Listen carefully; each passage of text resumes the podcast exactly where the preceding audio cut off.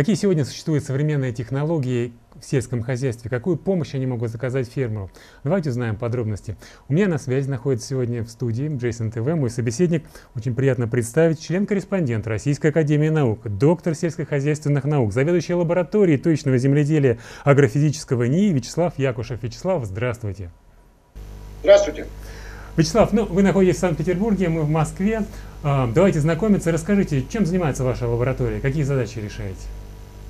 Ну, э, наша лаборатория, наш институт и наша лаборатория в частности занимается в основном э, технологиями точного земледелия. Эти технологии, э, еще по-другому называются координатное земледелие, ресурсосберегающие технологии, которые, прийти к которым нам позволила глобальная спутниковая система ГЛОНАСС или GPS. То есть мы, мы теперь поле рассматриваем не как однородное, а как э, э, разнородное. И, грубо говоря, в каждом участке поля э, проводим агротехнические операции с такими параметрами, которые необходимы именно в этом участке поля. В принципе, вот эти технологии этим и отличаются.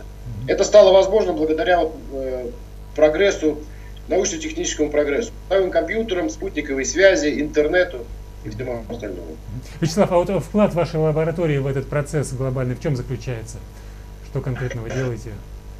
Наша лаборатория занимается концептуальным проектированием, адаптированием технологий точного земледелия, разработкой программного обеспечения и программное обесечение э, как бы вот в чем наша уникальная особенность. Мы разрабатываем программное обеспечение, основанное на знаниях.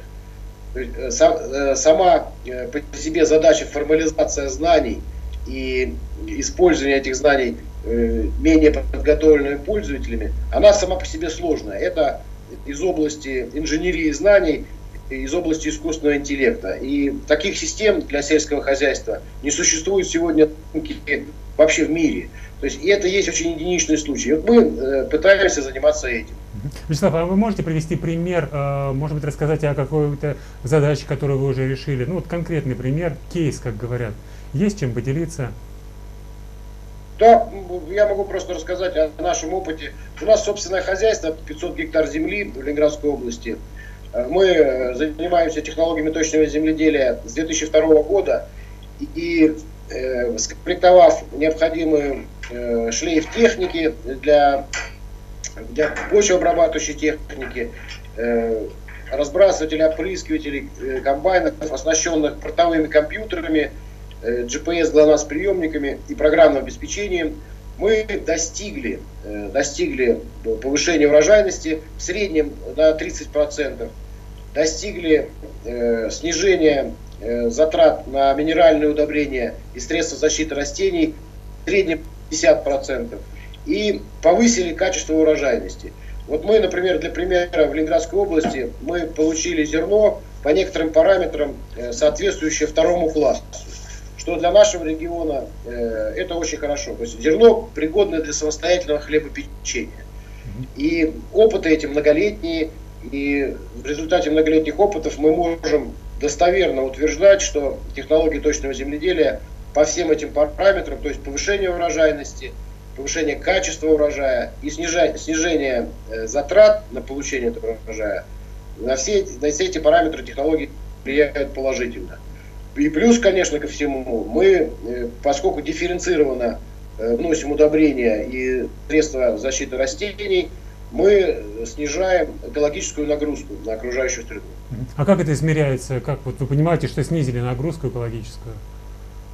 Ну, это измеряется очень просто. Есть специальные методики, которые э, проводят агрохимический анализ почвы, почвенные обследования всевозможные на состояние микроэлементов, состояние растений. Мы проводим же опыты по специальной схеме, и вот как раз технологии точного земледелия позволяют нам принципиально по-другому опыты закладывать. Все это делается в автоматическом режиме, и мы, э, э агрохими... лаборатория просто определяет, э, какой вынос, э, так сказать, вымывается, сколько веществ в почву. И мы, если даем как бы удобрений столько, сколько нужно именно в этом месте, соответственно, у нас не, не попадают эти удобрения, например, грунтовые воды. То есть вы знаете, что где на какие воды находятся и а, можете настраивать свою систему? Да, конечно. Вячеслав, а можно вас про, про, попросить прокомментировать ситуацию в целом по стране? Как она обстоит с точным земледелием, с вашими технологиями? Как сегодня все развивается? Насколько представлено, распространено? Ну, я бы так сказал, что э, технологии точного земледелия, они э, откуда как бы пошло это название? Координатное или точное земледелие? Это пошло э, к нам, пришло к нам с запада, так называемое precision agriculture, то есть точное земледелие, точная агрокультура.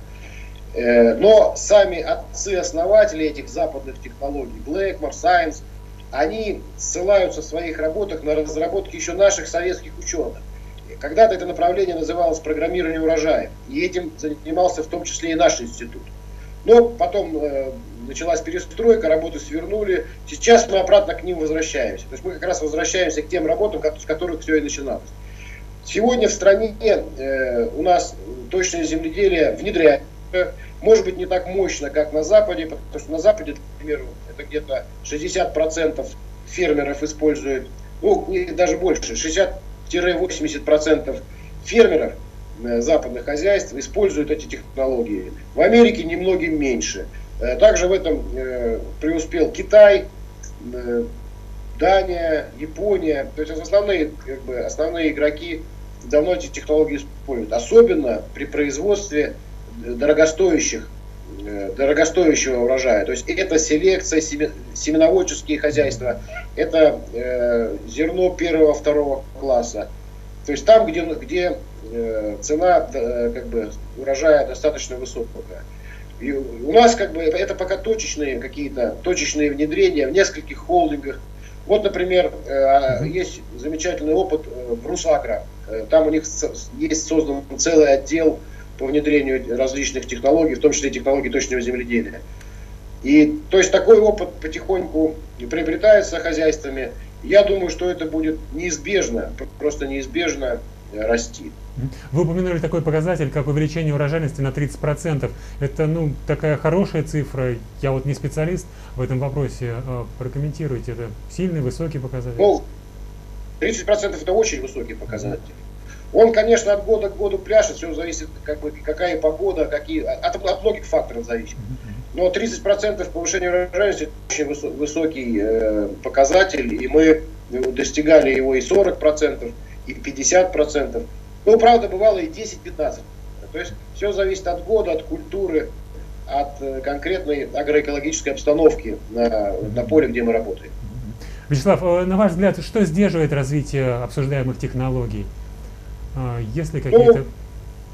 Ну, самое главное сдерживающее развитие это все-таки э, финансовое состояние наших сельхозпроизводителей.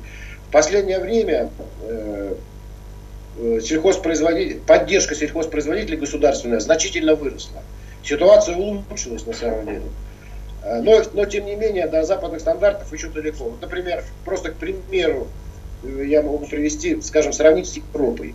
В Европе на каждый гектар земли э, государственных субсидий выделяется 380 евро.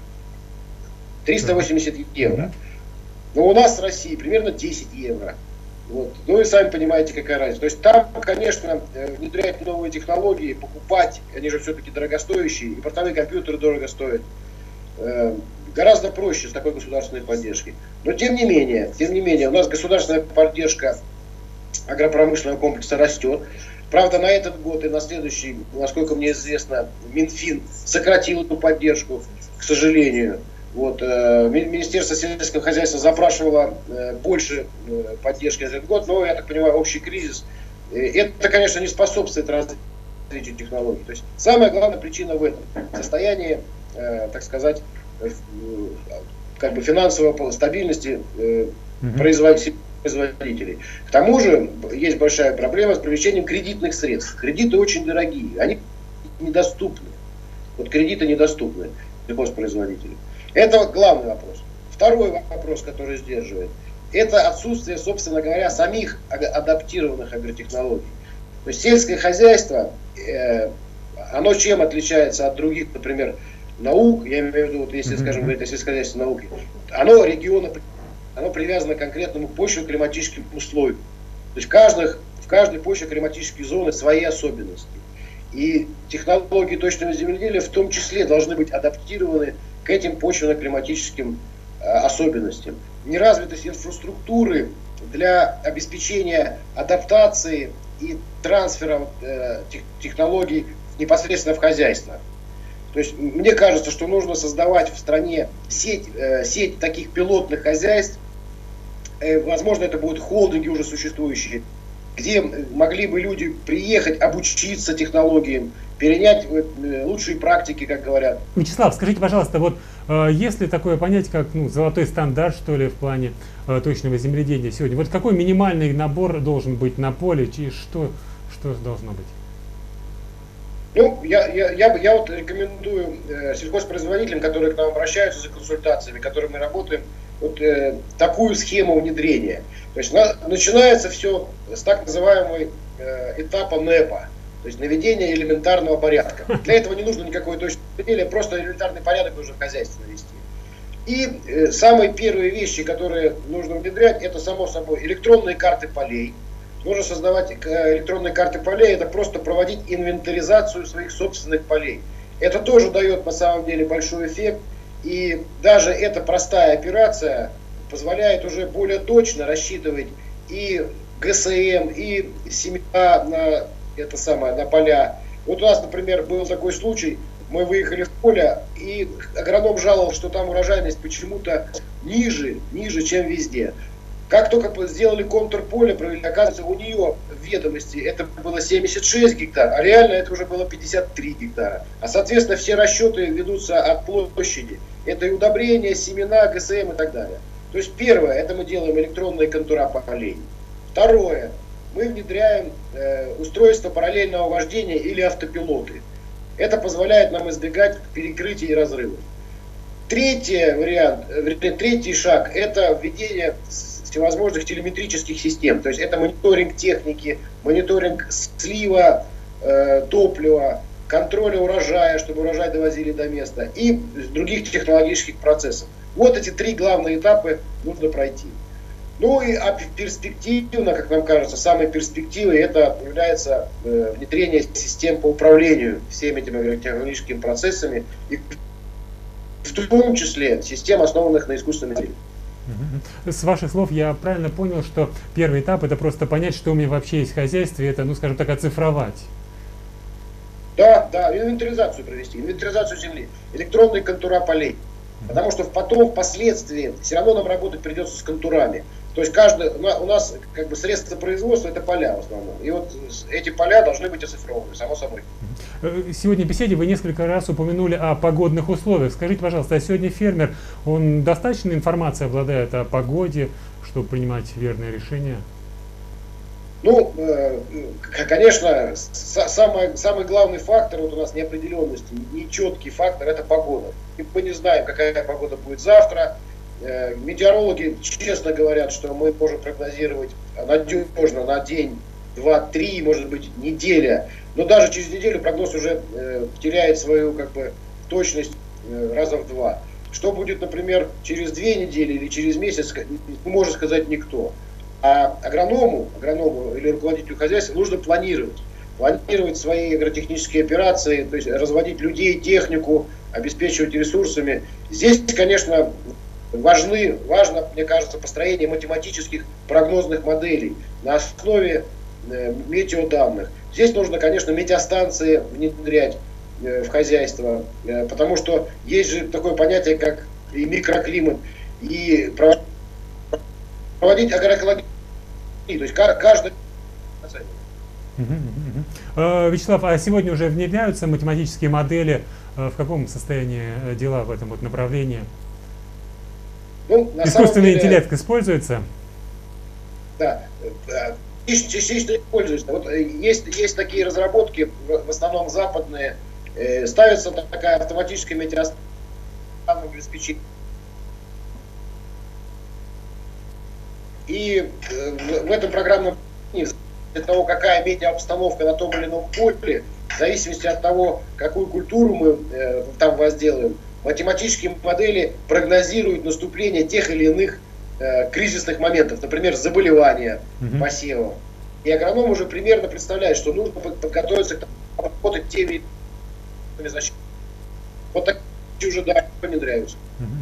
Э, Вячеслав, и в завершении передачи э, хотелось бы попросить вас прогноз. Вот что э, ждать в ближайшее будущее, как ситуация будет развиваться в нашей стране. Что скажете, к чему готовиться? Ну, я думаю, что наша страна не исключение, и она не так уж сильно оторвана от остального мира. В будущем, я думаю, что сам комбайны, трактора, всевозможные оборудование, которое работает на поле, будет оснащено датчиками и с друг другом связано в сеть. Это и есть интернет вещей. И то есть комбайн сам себя будет диагностировать, сам заказывать себе э, техобслуживание. Дрон, может быть, будет привозить какие-то запчасти прямо на поле. И все это будет происходить в основном как бы э, и всем этим будет управлять интеллектуальная система. И сейчас, вот, мне кажется, вектор развития будет туда. То есть это цифровизация и интеллектуализация программного обеспечения, которое будет вшито в сами э, средства производства, то есть сами комбайны, технику и так далее. Хорошо, спасибо огромное, Вячеслав, что вышли на связь, рассказали нам о столь удивительном направлении в сельском хозяйстве. Хороших вам урожаев! Вам спасибо, Геннадий, спасибо. Мне очень приятно напомнить, что сегодня у нас в гостях в скайпе Э, был э, член-корреспондент Российской Академии Наук, заведующий э, лабораторией точного земледелия агрофизического НИИ, доктор сельскохозяйственных наук Вячеслав Якушев. Всего доброго, до свидания.